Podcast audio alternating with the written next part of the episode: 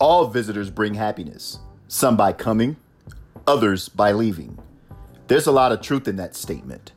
If you're not careful, spending a few minutes with some people can mess you up for hours, if not weeks.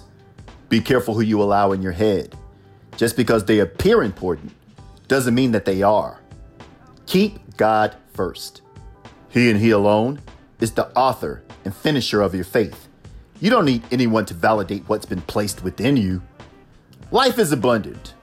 Wait faster.